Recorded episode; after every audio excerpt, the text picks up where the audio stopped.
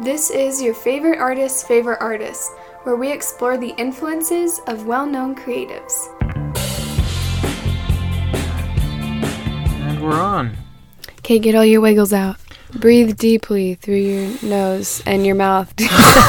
Both at the same time? we are talking about, Maurizio Cattelan. or as you like to say, Maurizio Catalan. Maurizio. actually a lot. You see, you know how a lot of his interviews are in Italian. Uh huh. Because I speak Spanish, there, I didn't realize how many similarities there are between Italian and Spanish. You could probably pick it up pretty quick. We'll move to Venice or something. Yeah, you'd like that. Yeah, it sounds nice. You said out of all the places you traveled to in Europe, you wouldn't mind living there. yeah, too many tourists. How might people have heard of Maurizio? You may not know his name, but you have seen the banana. Dun dun dun. This last week at Art Basel Miami Beach, two editions of Maurizio's banana duct taped to a wall were sold to collectors for $120,000. Hmm which people were totally outraged by, and it kind of took over the internet for about 24 hours there. And there's there's a lot of people that are like taping bananas to their faces and stuff. Pretty good. Yeah. So let's talk about how it was kind of tricky to do the research for this guy because our last episode was all about Virgil Abloh, and there's a megaton. All he does is talk on.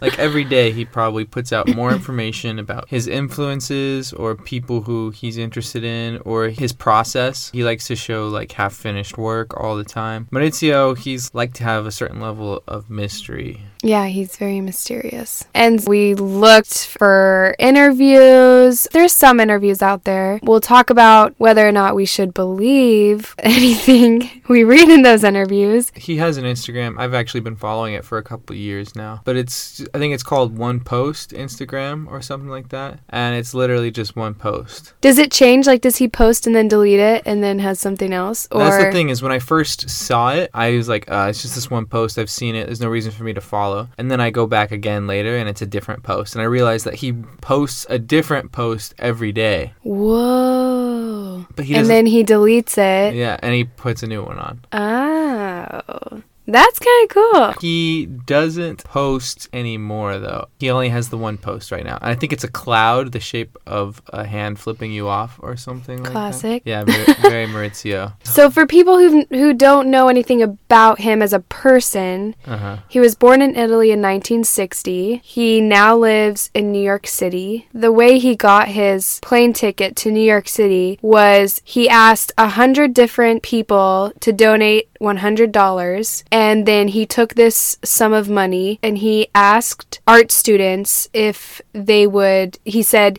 you can have this money if you promise not to make any art for the next year and none of them took him up on it Right. Yeah. and so he he used the money that he had raised and bought a ticket to New York City to Right. move there. Yeah, the name of his foundation that he created, or his his grant, or whatever it may be, was named after uh, an old Russian story of a man who was extremely lazy. And so Maurizio is making this point that artists sometimes great art is made out of laziness, or interesting things are created out of laziness. So like the, most of his work has a lot to do with being lazy. Yeah. In one of the interviews I read, the interviewer asked him, How would you describe your style, or how would people closest to you describe your style? And his response was one word lazy. That makes very much sense. Like a banana duct taped to a wall, for example. I mean, this should come as no surprise. Also, the price should come as no surprise. 120,000 is actually a, a steal for a Maurizio piece. So they actually um, got a pretty good deal. Because he's one of the top, most expensive European artists, Really? living European artists right now. Hmm. Well, yeah, so people shouldn't be surprised. If they've seen his work, like this should be nothing. And so it's kind of funny that it blew up the way that it did because he's been making work like this forever. In fact, other artists, I would say this this work is not only is it not groundbreaking, it's not even noteworthy. Well, and I think that's why it, it blew up in the news is because it's this it's his stupidest piece. Like out of a lot of his artwork, everything that he's shown in galleries and mhm. events and museums, it's his laziest piece. One of his first shows he ever did, his first solo show that he did, he put up a sign that said "Be right back," Oh, that's true. and then he left. And he never came and back. he never came back, and that was his piece. So everyone showed up to his show, and there was nothing in the gallery. That's true. And then another time, he oh, where was it? Where he just sold his space to an advertiser. It was at the Venice Biennale. He Yeah. got invited to the Venice Biennale. But he sold his space in the Venice Biennale to uh, A an uh, yeah. an advertisement for a perfume. So it was, Yeah. there's a billboard space there. and it's just a huge billboard up above an entryway. Yeah. So to say that a banana duct taped to the wall That's was his true. piece, That's probably that's you're right. In fact, he had a work of art that was he created his own biennale actually. So there's many biennales, right? He created one of his own and it was somewhere by the beach and he invited tons of really popular famous artists and writers and critics and etc. They showed up and there was no art and it was all just a giant party. Oh my gosh. Yeah, so he created this biennale, but it was an exploration, quote unquote. It was this exploration of everything that is part of a biennale except for the artwork. So that's kind of what the work was. Mm. Was it was him being like, "What is a biennale besides the art?" And so he found out it's just a bunch of drinking and swimming on the beach. Yeah. Huh. Well, he's definitely a comedian, Mhm. which I think is um, the point of a lot of the conversations we want to have. Right, as the piece was named, comedian. But um one Ba-dum, ba-dum. Ba-dum, ba-dum, ba-dum, ba-da, ba-da, ba. In an article by Jason Farago in the New York Times, he discusses the uh, banana, and basically he has the same opinion that I do. yes, about the the man who ate the banana. Oh, okay. He says, For when it comes to the banana's ontological status as art or produce, I thought we had settled this already. if you buy a light work by Dan Flavin and the fluorescent bulb starts flickering, you can replace it with a new one. If you buy a Sol LeWitt wall drawing and you move house, you can erase the old one and draw a new one. A banana, even more than a light fixture, has always going to require a replacement. Mr. Cattelan has already drawn up instructions for the lucky collectors to replace the fruit every week or 10 days. Everybody changes flowers regularly.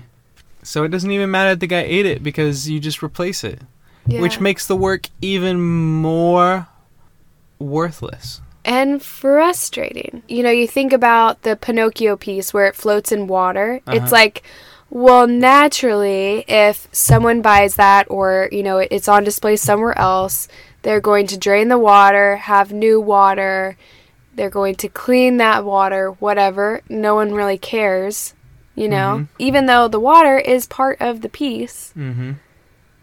But when it's the banana, everyone has their panties in a wad about it. Right, because there's no part of the sculpture whatsoever, which I mean the duct tape, but hey, the duct tape is probably it's gonna go bad. yeah. The duct tape is going to go bad.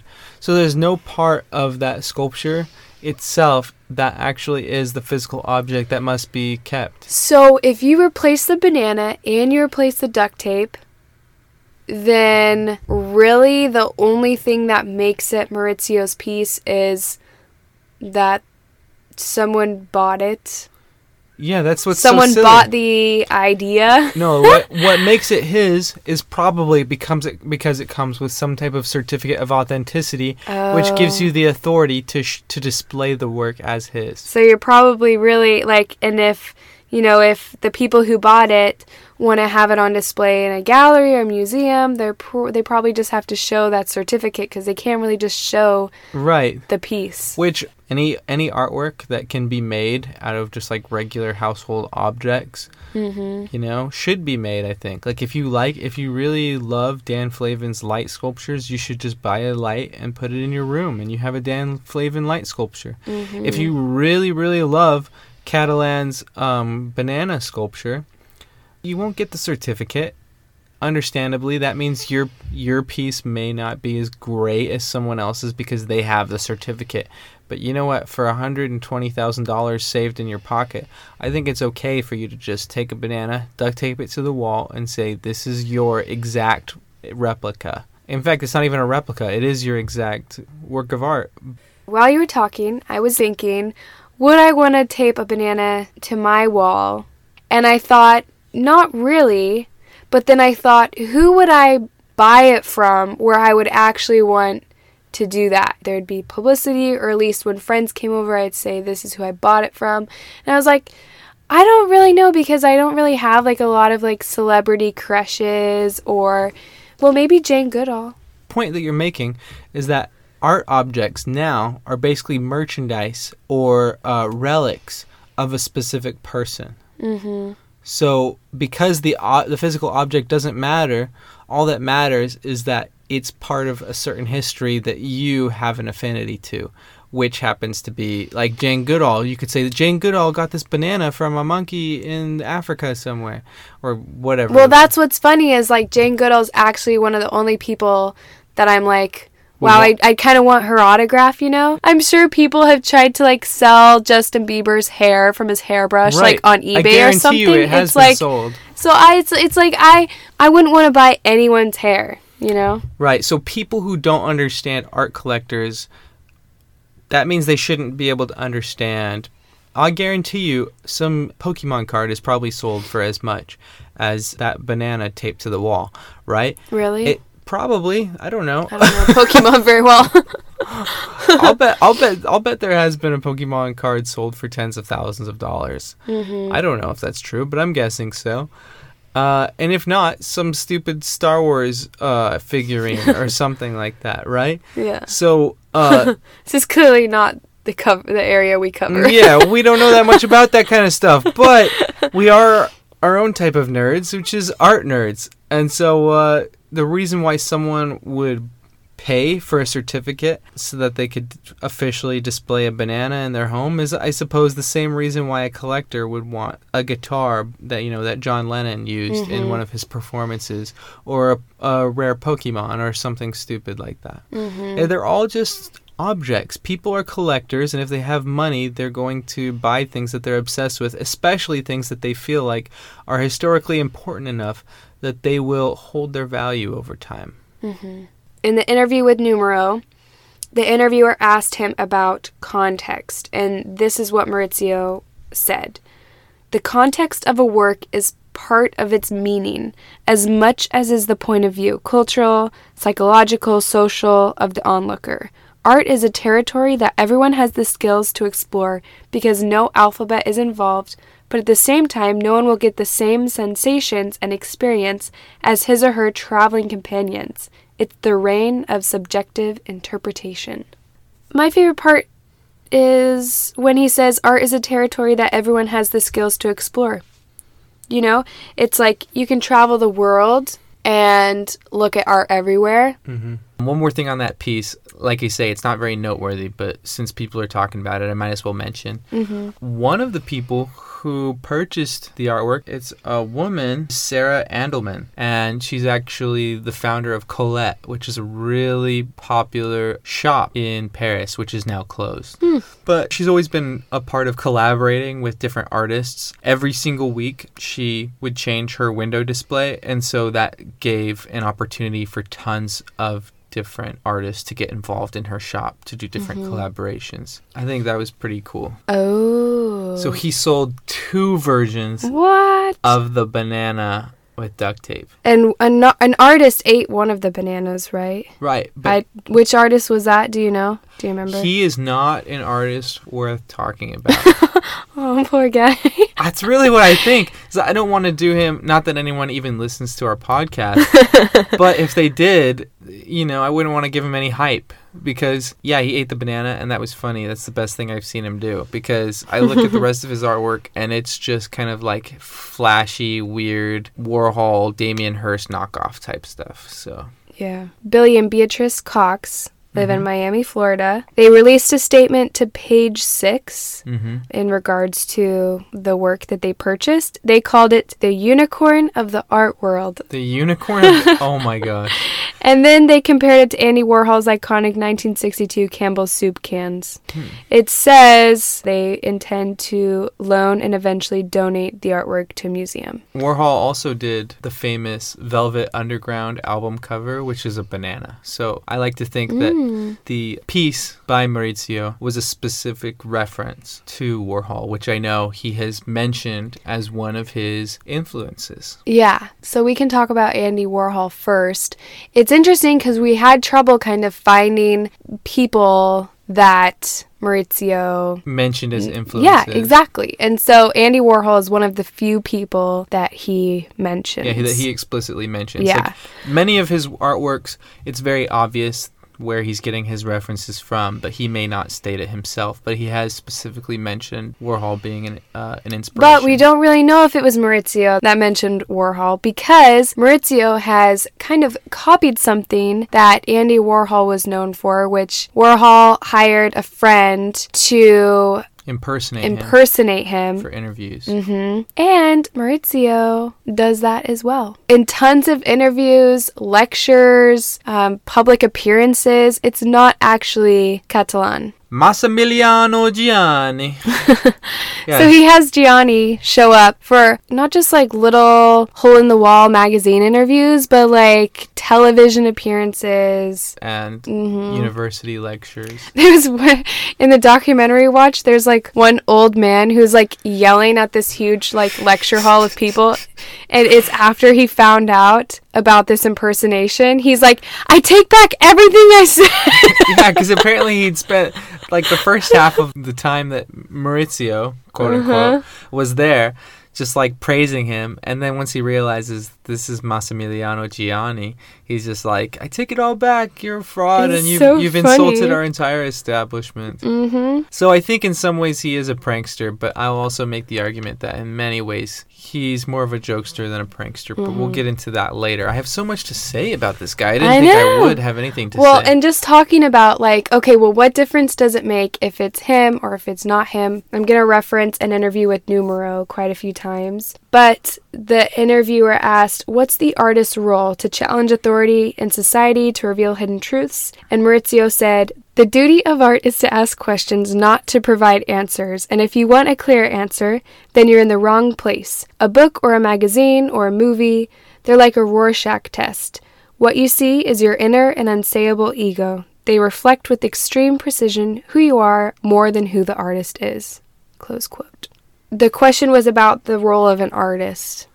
right. And so I thought I would bring in I guess that would be why Maurizio doesn't talk about his art as much because he doesn't necessarily want to explain it because it doesn't really give any answers anyways. So I think he's decided I don't care if someone else answers these questions interviewers are asking Mm-hmm. because he doesn't feel like it's his duty or obligation to go and explain his artwork or explain his philosophies and thoughts. And I think someone who would be perfect to explain his work, perhaps better than he can himself, is Massimiliano Gianni. Because Gianni is someone who has worked for Flash Art magazine, an establishment that Maurizio earlier in his career actually bought several of their magazines, placed an image of his artwork on the magazine, and then put those magazines back in shops for people to purchase somehow. Anyway, Gianni was part of that magazine, and of course, that got the magazine's attention.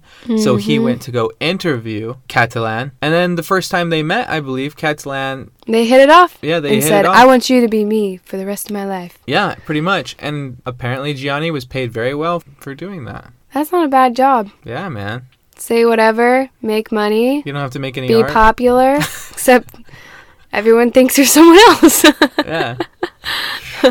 Gianni is not only an art writer and interviewer, he's also a curator and establisher of several uh, galleries himself. So uh, he's a good person to have pretend to be you if you're an artist and you want to look smart. yeah, He's likable. Yeah. Gianni mentioned something about Warhol one time where he was saying, he was asking himself, is Warhol saying that commercialism is bad or is he saying that it's good? Is this commercialism and pop art, is it bad or is it good? What are you trying to say with this work? And then eventually he realized that that's not necessarily so important in order to understand art, and that if you do away with things like the aesthetic of the work and even trying to decide whether something is bad or good, that's not necessarily what the artwork has to do. People pay so much for the work is really the part that infuriates everyone i think. If, if well like if, if someone bought a banana taped to the wall for a dollar like it wouldn't really be on the news. But as soon as someone pays that much for it the only it's funny infuriating! Thing yeah the only funny thing about it is that someone's stupid enough to pay for it.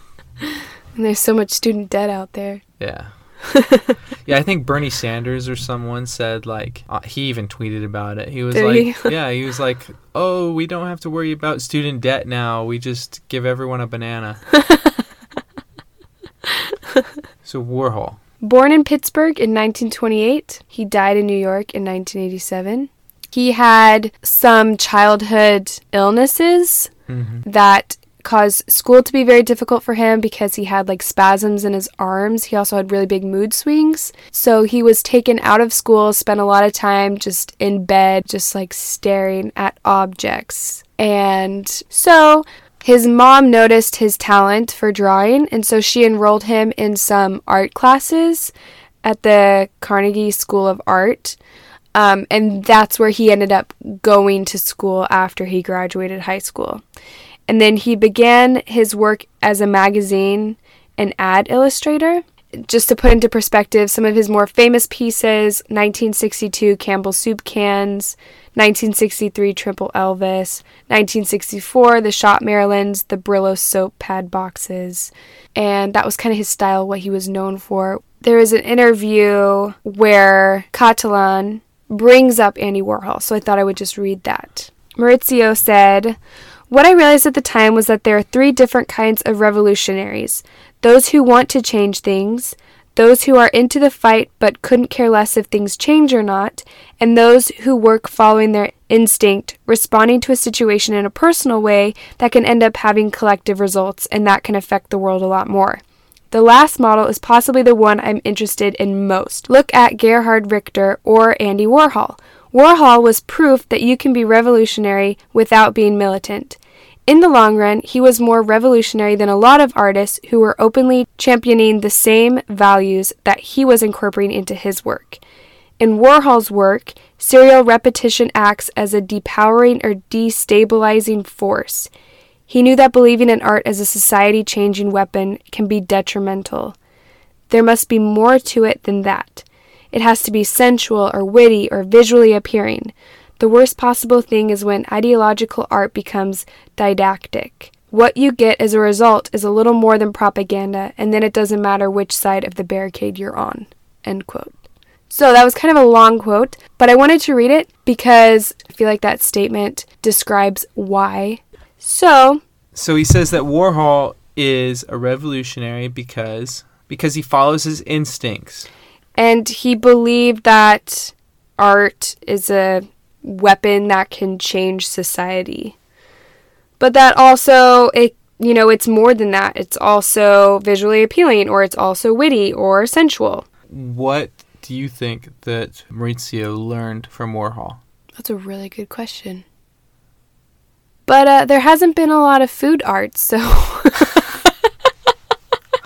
Tomato soup, now bananas. I'm gonna turn that question right back to you, Joe. If you look at a single work of art by Maurizio Cattelan, you may see it as random, pointless, lazy, meaningless, and that may be true. yeah, Wow, sounds like you could keep going. I could. I could keep going. okay, now we know how you feel about it. But if you look at his body of work altogether, you really start to understand that his work is driving toward a couple interesting points. He's really asking specific questions, mostly about death, but also about other things like work, value, aesthetics, taste, you know, a lot of people don't know what his other artwork is Yeah, because he just kind of popped up out of the blue. So maybe we take this opportunity to kind of share some of his other more popular pieces. A lot of his artwork includes the subject of people hanging. One of his pieces was creating three life size children and hanging them with rope around their neck from a tree in a square in Milan. Right. That one seemed extremely so intentionally provocative. Yeah. Work of art for public work.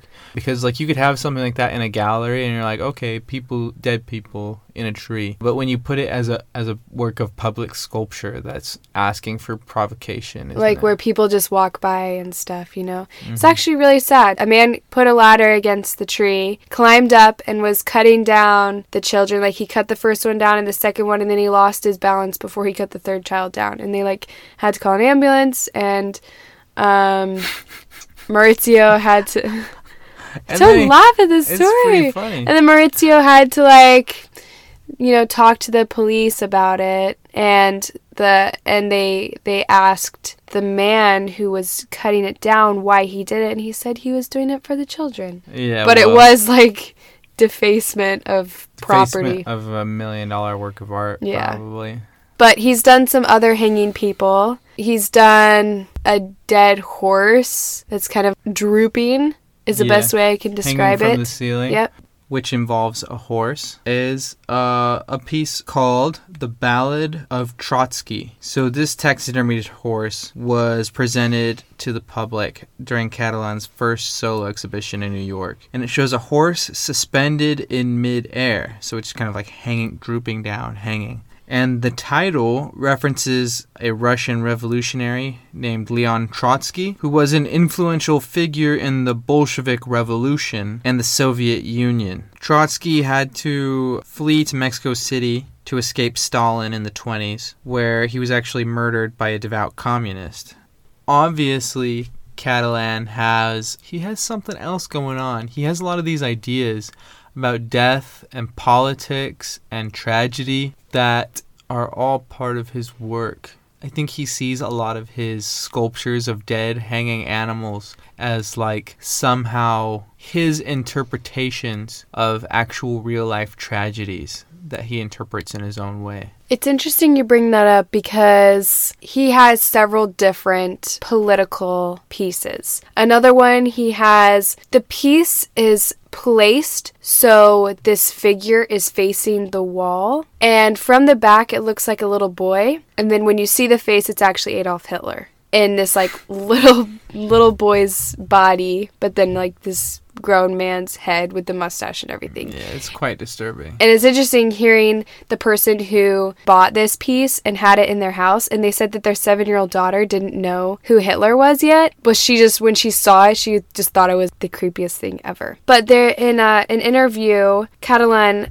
was asked, How about your sculptures of John F. Kennedy and, or Adolf Hitler? Aren't these works plainly political? And Cattelan said, What I'm interested in are images. I'm sure you can tell. Who in his right mind would deliberately represent the Pope struck by a meteorite in order to deliver a political message about the church, or a hooded kid nailed to a school desk? It takes a very deviated and imaginative mind, say Roger Waters in his The Wall period, to conceive something like that as a critique of the educational system. So, as this mentioned, he also has John F. Kennedy in a casket. He also has another piece where it's like a school a schoolboy with a hood on and he's sitting at a desk and his hands the palms of his hands are on the desk in front of him and then pencils are going through the middle of his hands Oh my. like um like Jesus crucifixion. Yeah. So it's kind of interesting because he does have a lot of these very political pieces. Yeah, he has Um, another dead horse, for example. It's called Jesus the Nazarene, King of the Jews. Mm-hmm. So I think he picks something, like an image that he sees in his mind, that represents how he feels to explore a specific idea, real circumstances. He has another one where it's a life size Pinocchio that's put face down in a like a little pool. hmm And Cattelan was once asked about these motifs The interviewer said, Is art a way for you to exercise your fear of death? And Maurizio said, I guess it's more fear of love. And the interviewer says, While some people still see your works as jokes or as commedia dell'arte, the tragedy aspect is prominent. Why is life such a tragedy to you? Are you more desperate or melancholic? And he responded, It's a common misunderstanding with writers. Not everything they write comes from real life, and it's not strictly autobiographical. The same is true for me. To answer the last part of your question, I would go for melancholic. I don't feel I'm desperate, and I tend to flee tragedies, usually via the emergency exit. So there's a little glimpse into his life and what he's thinking. What is your favorite piece by Maurizio Cattelan? Well, it just depends, you know? like Dang it, I should have known you were going to say that. his horse sculptures, like the horses that are like jumping into the wall and their or and their uh, heads are missing and they're like halfway into the wall basically and they're like hanging there. Those are some of the first ones that I recognized as his, and I think that they're really interesting and fun to look at. But uh, to think about, I would say I really liked his piece where he stole another artist's work uh, and put it in his gallery. So he literally went to another gallery, broke in, he stole all of the work from another artist, and he put it in his own exhibit and called it Another Effing Ready Made. Classic. That's funny you say that the horses are like hanging because or like jumping into the wall because in my mind I see it, you know, like um hunters how they put the heads on the wall. Mm-hmm. I think of it as like okay, if the head's coming out one side of the wall and it looks like how everyone does it with their little tr- hunting trophies, what would the body look like if it Mm-hmm. On was going through the wall and on the other side? So that's kind of how I depicted it. Wow, yeah, that's so true. The piece is five brownish horses hanging in the wall. And it's called Kaputt.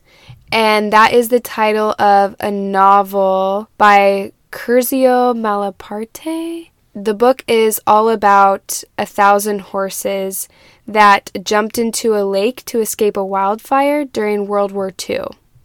And as the horses were moving across the lake, it froze. And so it trapped all the horses in the positions that they were in. So their heads were above the frozen water and their eyes were open. And so Cattelan was trying to kind of recreate that image of these horses in frozen water using taxidermy. Right, so like their heads are frozen into the wall and they're just trapped there. Mm-hmm. So it's another one of these these strange um, taxidermy creatures giving off like this sense of like energy and like death and all these things. So these pieces, the the fact that they're taxidermied animals and that they explore death, kind of reminds me of uh, Damien Hirst. Yeah, that's very true. You should ask me what my favorite piece is. What's your favorite work of art? It's the little squirrel. Oh yes, that's Or is it a great one. mouse? It's a squirrel. It's a squirrel. It's this little squirrel, this taxidermied squirrel, who's sitting at a yellow kitchen table. There's like a gun on the floor, and he's like slouched over like he just killed himself.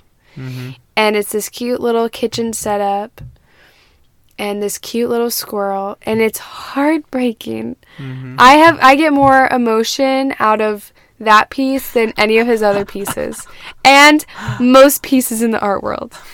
And because it's also cute and funny too. It's cute, it's funny, it's tragic.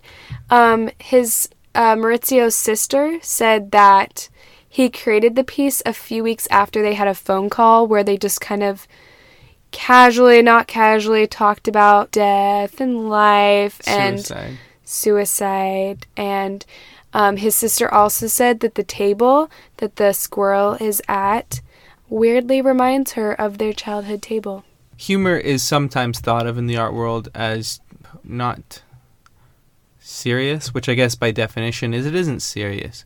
But you can still talk about serious things with humor. You can take someone's jokes seriously, I guess you can say. And it's very difficult uh, emotion to pull out of people is is I guess joy, laughter, humor. So it's I feel like they're just as valid, in fact, perhaps even more difficult to create those emotions in people than something like shock, for example. We were on a walk on Saturday and on the sidewalk, what did we see? Do you remember that outside oh your yeah, boxing gym? I almost stepped on a dead squirrel. Yeah, there was a dead squirrel. It looked so peaceful, but it was really sad, also alarming. You told me that, you know, to make me feel better, you told me it's always there. It just likes to nap there. but I think about how freaking funny that suicidal squirrel is. It's pretty good. And so I'm like, think about all the dead squirrels that could be taxidermied and made into like hilarious art pieces. I think every dead squirrel should become a sculpture. I do too. All these dead squirrel bodies just going to waste. It really I mean, they probably help the environment, you know, but what a shame. that's what I think about. Art is easy, man. Art is stupid, and don't don't say you know is it is it art? Okay, because that's a stupid question. Maybe ask is it is it good art? You know, that's maybe a more interesting question, but I think uh, that's not the main question that Maurizio is interested in. So, um, but he's like Warhol, where he's kind of you know he he glorifies the profane, the silly. He glorifies those things. He doesn't bother to decide whether things are right or wrong sometimes. yeah, but I think like it is a really important thing to get his opinion on because like think about it. We we saw those horses, those five horses hanging from the wall. We had no idea there was a whole story behind it. Right. Or like for example, he made one piece where um, it's a woman. It's a like tr- it's called Trophy Wife, Mm-hmm. and he made it because someone commissioned him to make a painting of his of um, this person's wife. And when he was meeting with the person that was commissioning him to do the piece, he walked in his house and just saw all sorts of animals because the guy was a hunter Mm-hmm. then he just thought, well, naturally, I'll just make a trophy wife. I'll make a sculpture of his wife that can go on his wall with all his animals.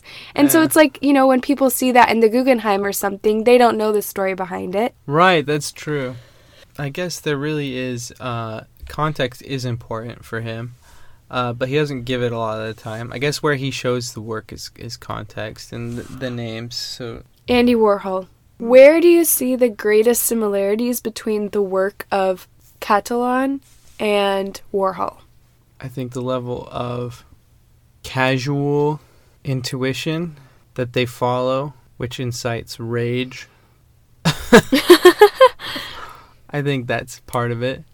The fact that his his presence and the way he chooses to live his life, like for example, partying, like creating a biennale where Mhm. basically everyone just parties. That's one of those things where it's like intuitively it's everything that art should not be.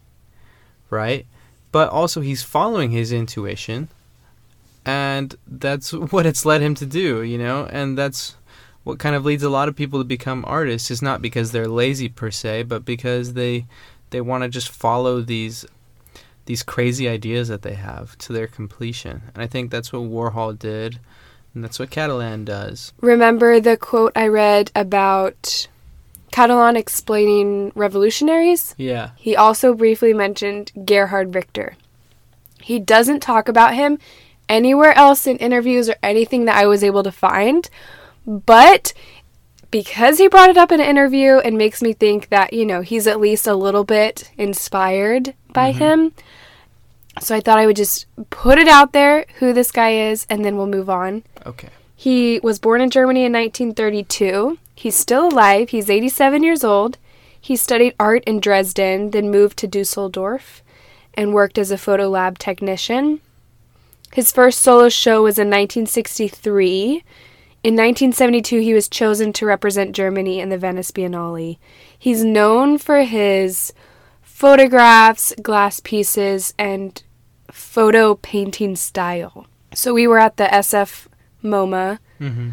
A couple months ago and we saw a bunch of Richter stuff and it was that style of like it looks like a painting, it looks like a photograph. It's Yeah, but they're much more beautiful than your conventional photorealist painting because That's they're kind true. of they're slightly out of focus. It has like this beautiful fuzzy f- feeling. Hazy, Yeah, it's it's yeah. really cool, and the lighting is always beautiful. And uh, you know, most photorealist paintings, of course, are you know kind of like just people showing off their skill level, but Richter's I think are just uh, really interesting. Yeah. And he does a lot of glass pieces that are just kind of like um, an exploration of colors, Mhm. pretty neutral glass pieces. What but- I generally kind of know him for, I guess, is he has these big paintings of these big giant canvases, and he puts paint on them, and then he uses like what looks like a trowel or like a giant piece of uh, just a two by four or something, and he slides it across his paintings over and over again, and he adds more paint, and then he slides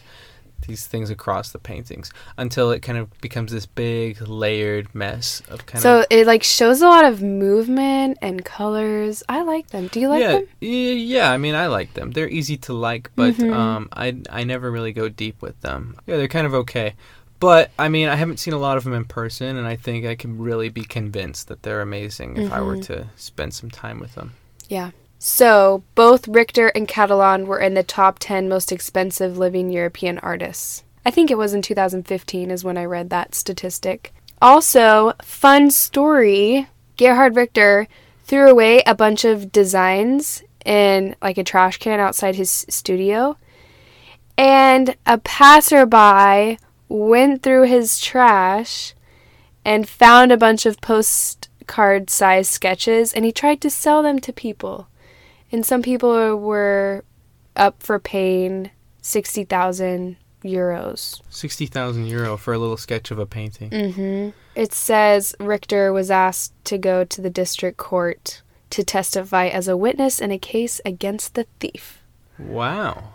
A lot of people kept sketches that you threw away when you were in second grade, Joe. Right, and I would go to court. And so, what would happen? You know, they're holding on to those for the day that you're famous. Those are still not going to be worth anything. but I mean, I would pay a lot for a sketch from a certain artist. In fact, I think that's a really affordable way to get into collecting is maybe work by sketches, by drawings instead of paintings. In a lot of ways, the drawings are sometimes just as beautiful, like a like a little drawing by uh, by Basquiat Mhm.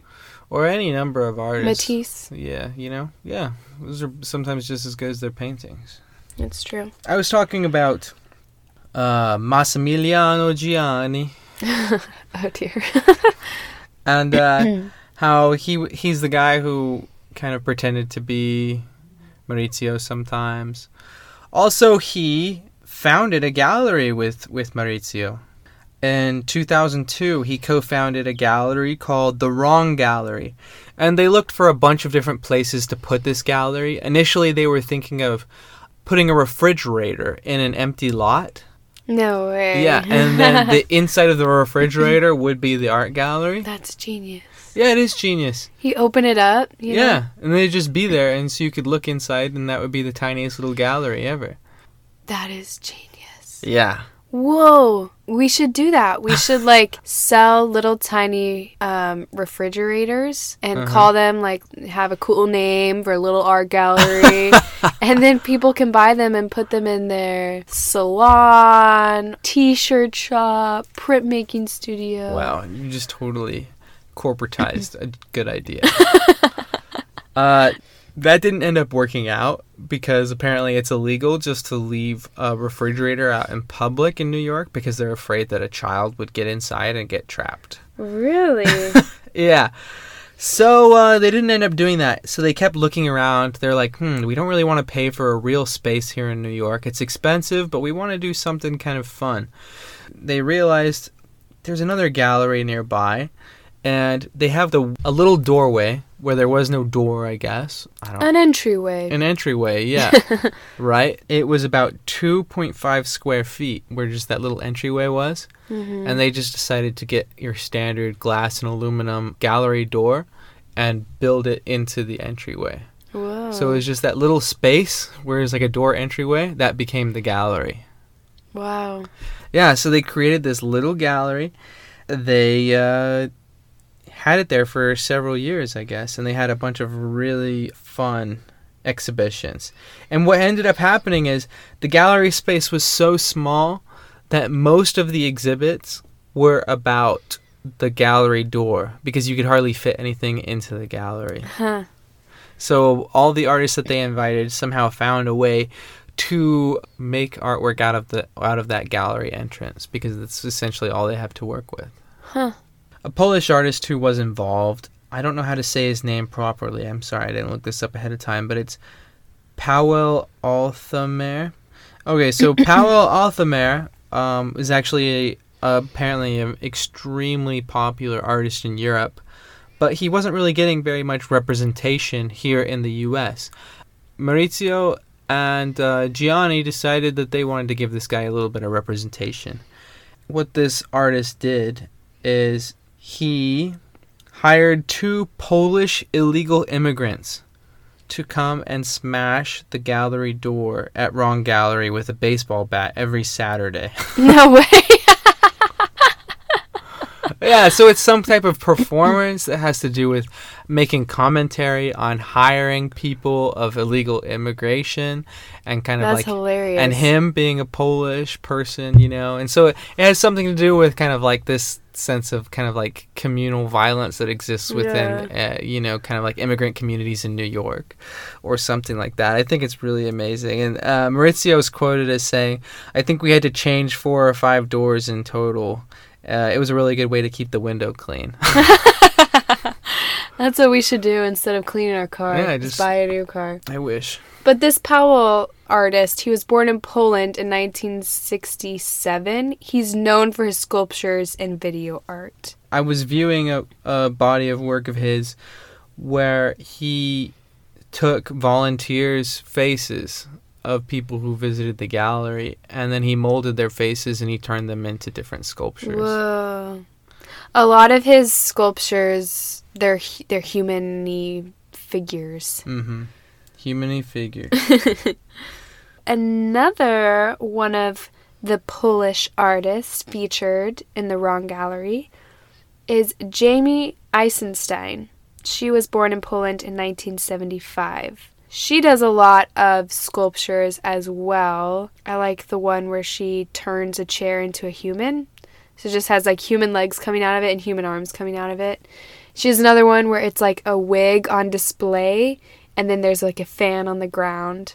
so it's kind of like always like this perpetual hair blowing in the wind sculpture. Yeah, so she I like her sculptures a lot. I yeah, think they're so funny. I think there's a con- you know there's more of a connection uh, between Jamie's work and Maurizio's than Maurizio's and a lot of other artists' work. big time and i think especially with the piece that she did for the wrong gallery i think it was definitely an homage to earlier works of cattelan What piece did she do for being featured in the wrong, wrong gallery? so she displayed a sign that said instead of like so cattelan one of his first solo exhibitions what he did is he said uh, be right back Right. he put a sign up but what she did is she put a sign that says will return by and then it has a little clock showing when she will return but it, the clock was motorized so that the clock was always pointed a quarter of an hour into the future. Oh no. So if you saw the clock and you looked at it, it wasn't going to be moving on you. So you would leave and you'd come back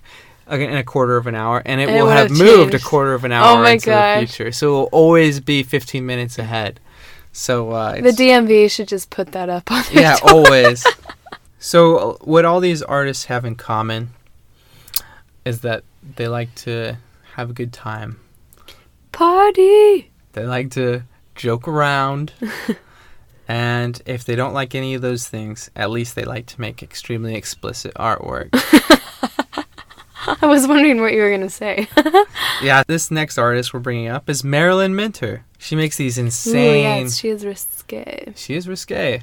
But they are insane paintings, huh? Aren't they? Yeah, like, they are. very impressive, very beautiful. She was born in Louisiana in 1948. She makes these really close, cropped up paintings of body parts, usually pressed against hot, steamy glass with water coming down the glass window. Like tongues and lips and eyes. Yeah, and they're usually extremely saturated and erotic. yeah, really cool though. I So would- wait, so I wait, would- the lighting is kind of insane on some of these paintings. I would I like the Reckon- sparkly turquoise eyeshadow in Yeah. one of them. very cool. My question is where is the connection between this artist and Cattelan? Did he mention her at some point? After the Wrong Gallery closed down, him and Ali Subotnick, Massimiliano Gianni, they, him and Maurizio, they all got together and they started a new space called Family Business.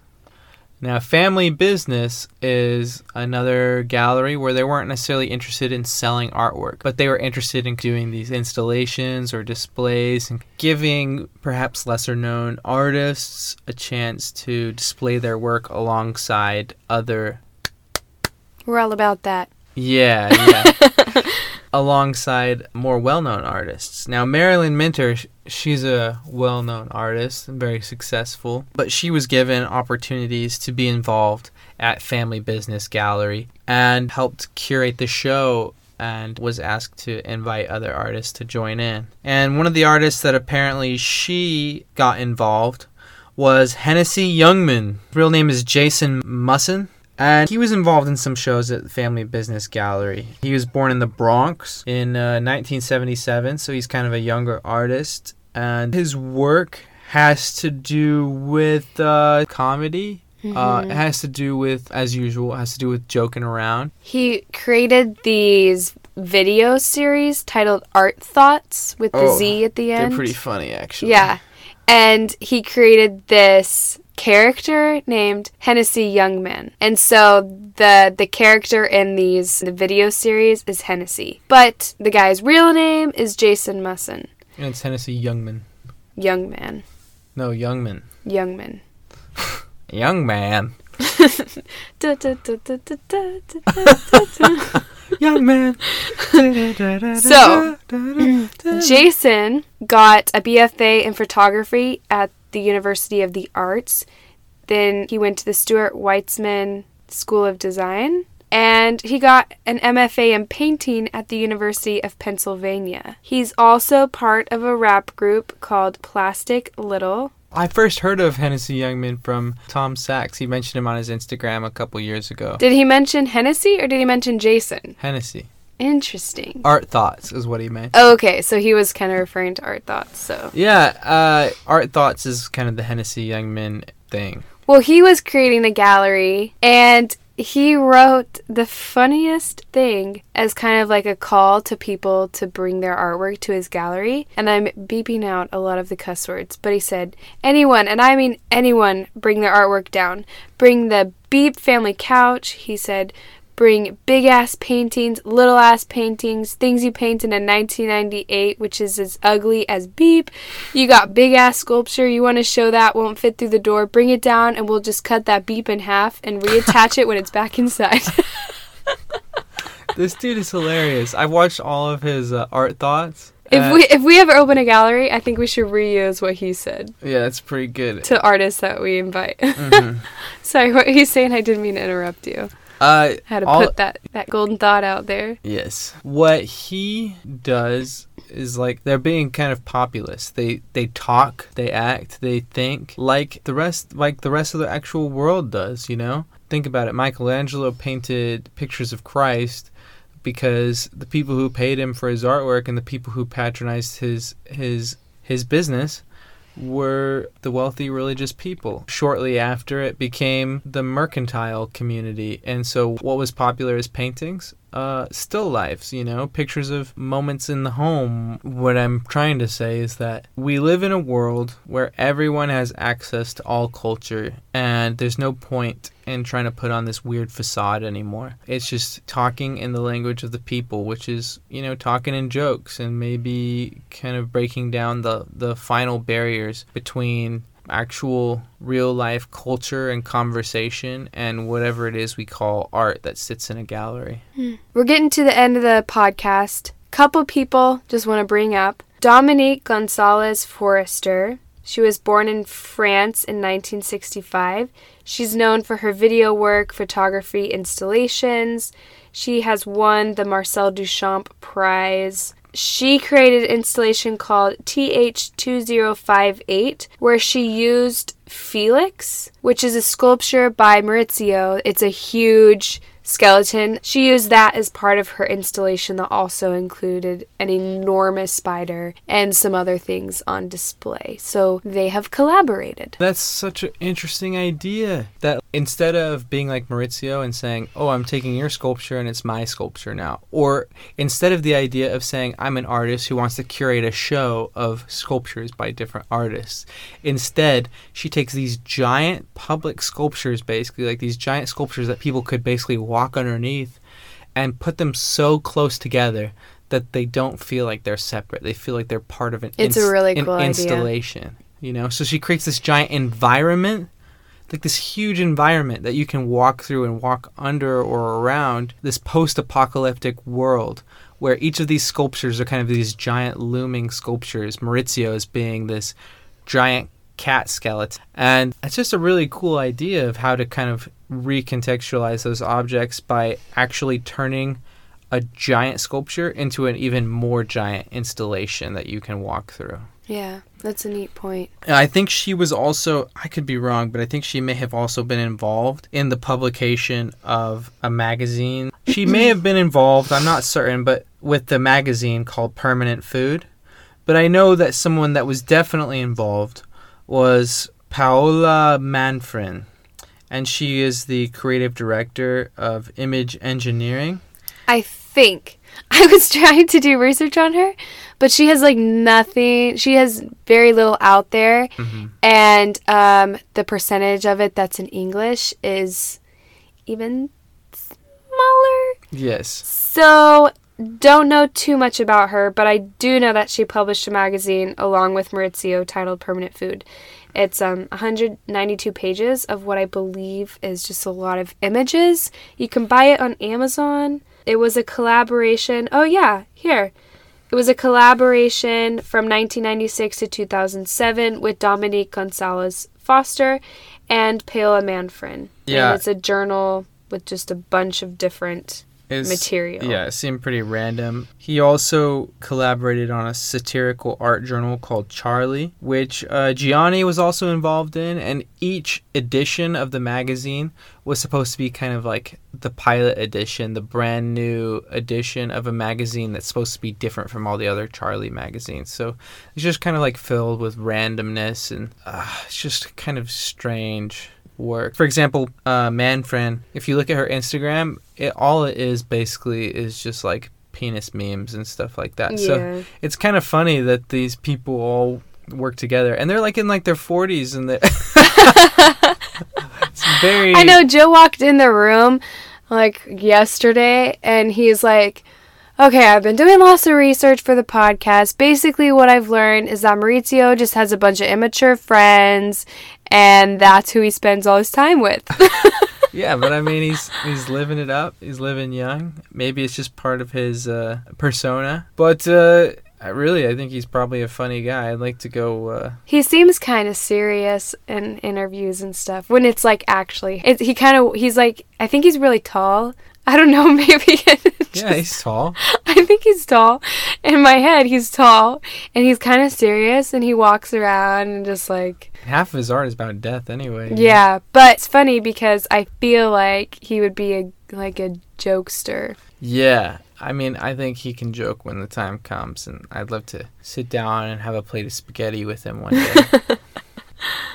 Get high on carbs and then see what he says. hmm That's what I need right now. Are you hungry? Yes. Well, do you have anyone else you want to mention? Nope. I think we covered it all. Okay, let's go get some food. Okay. Bye.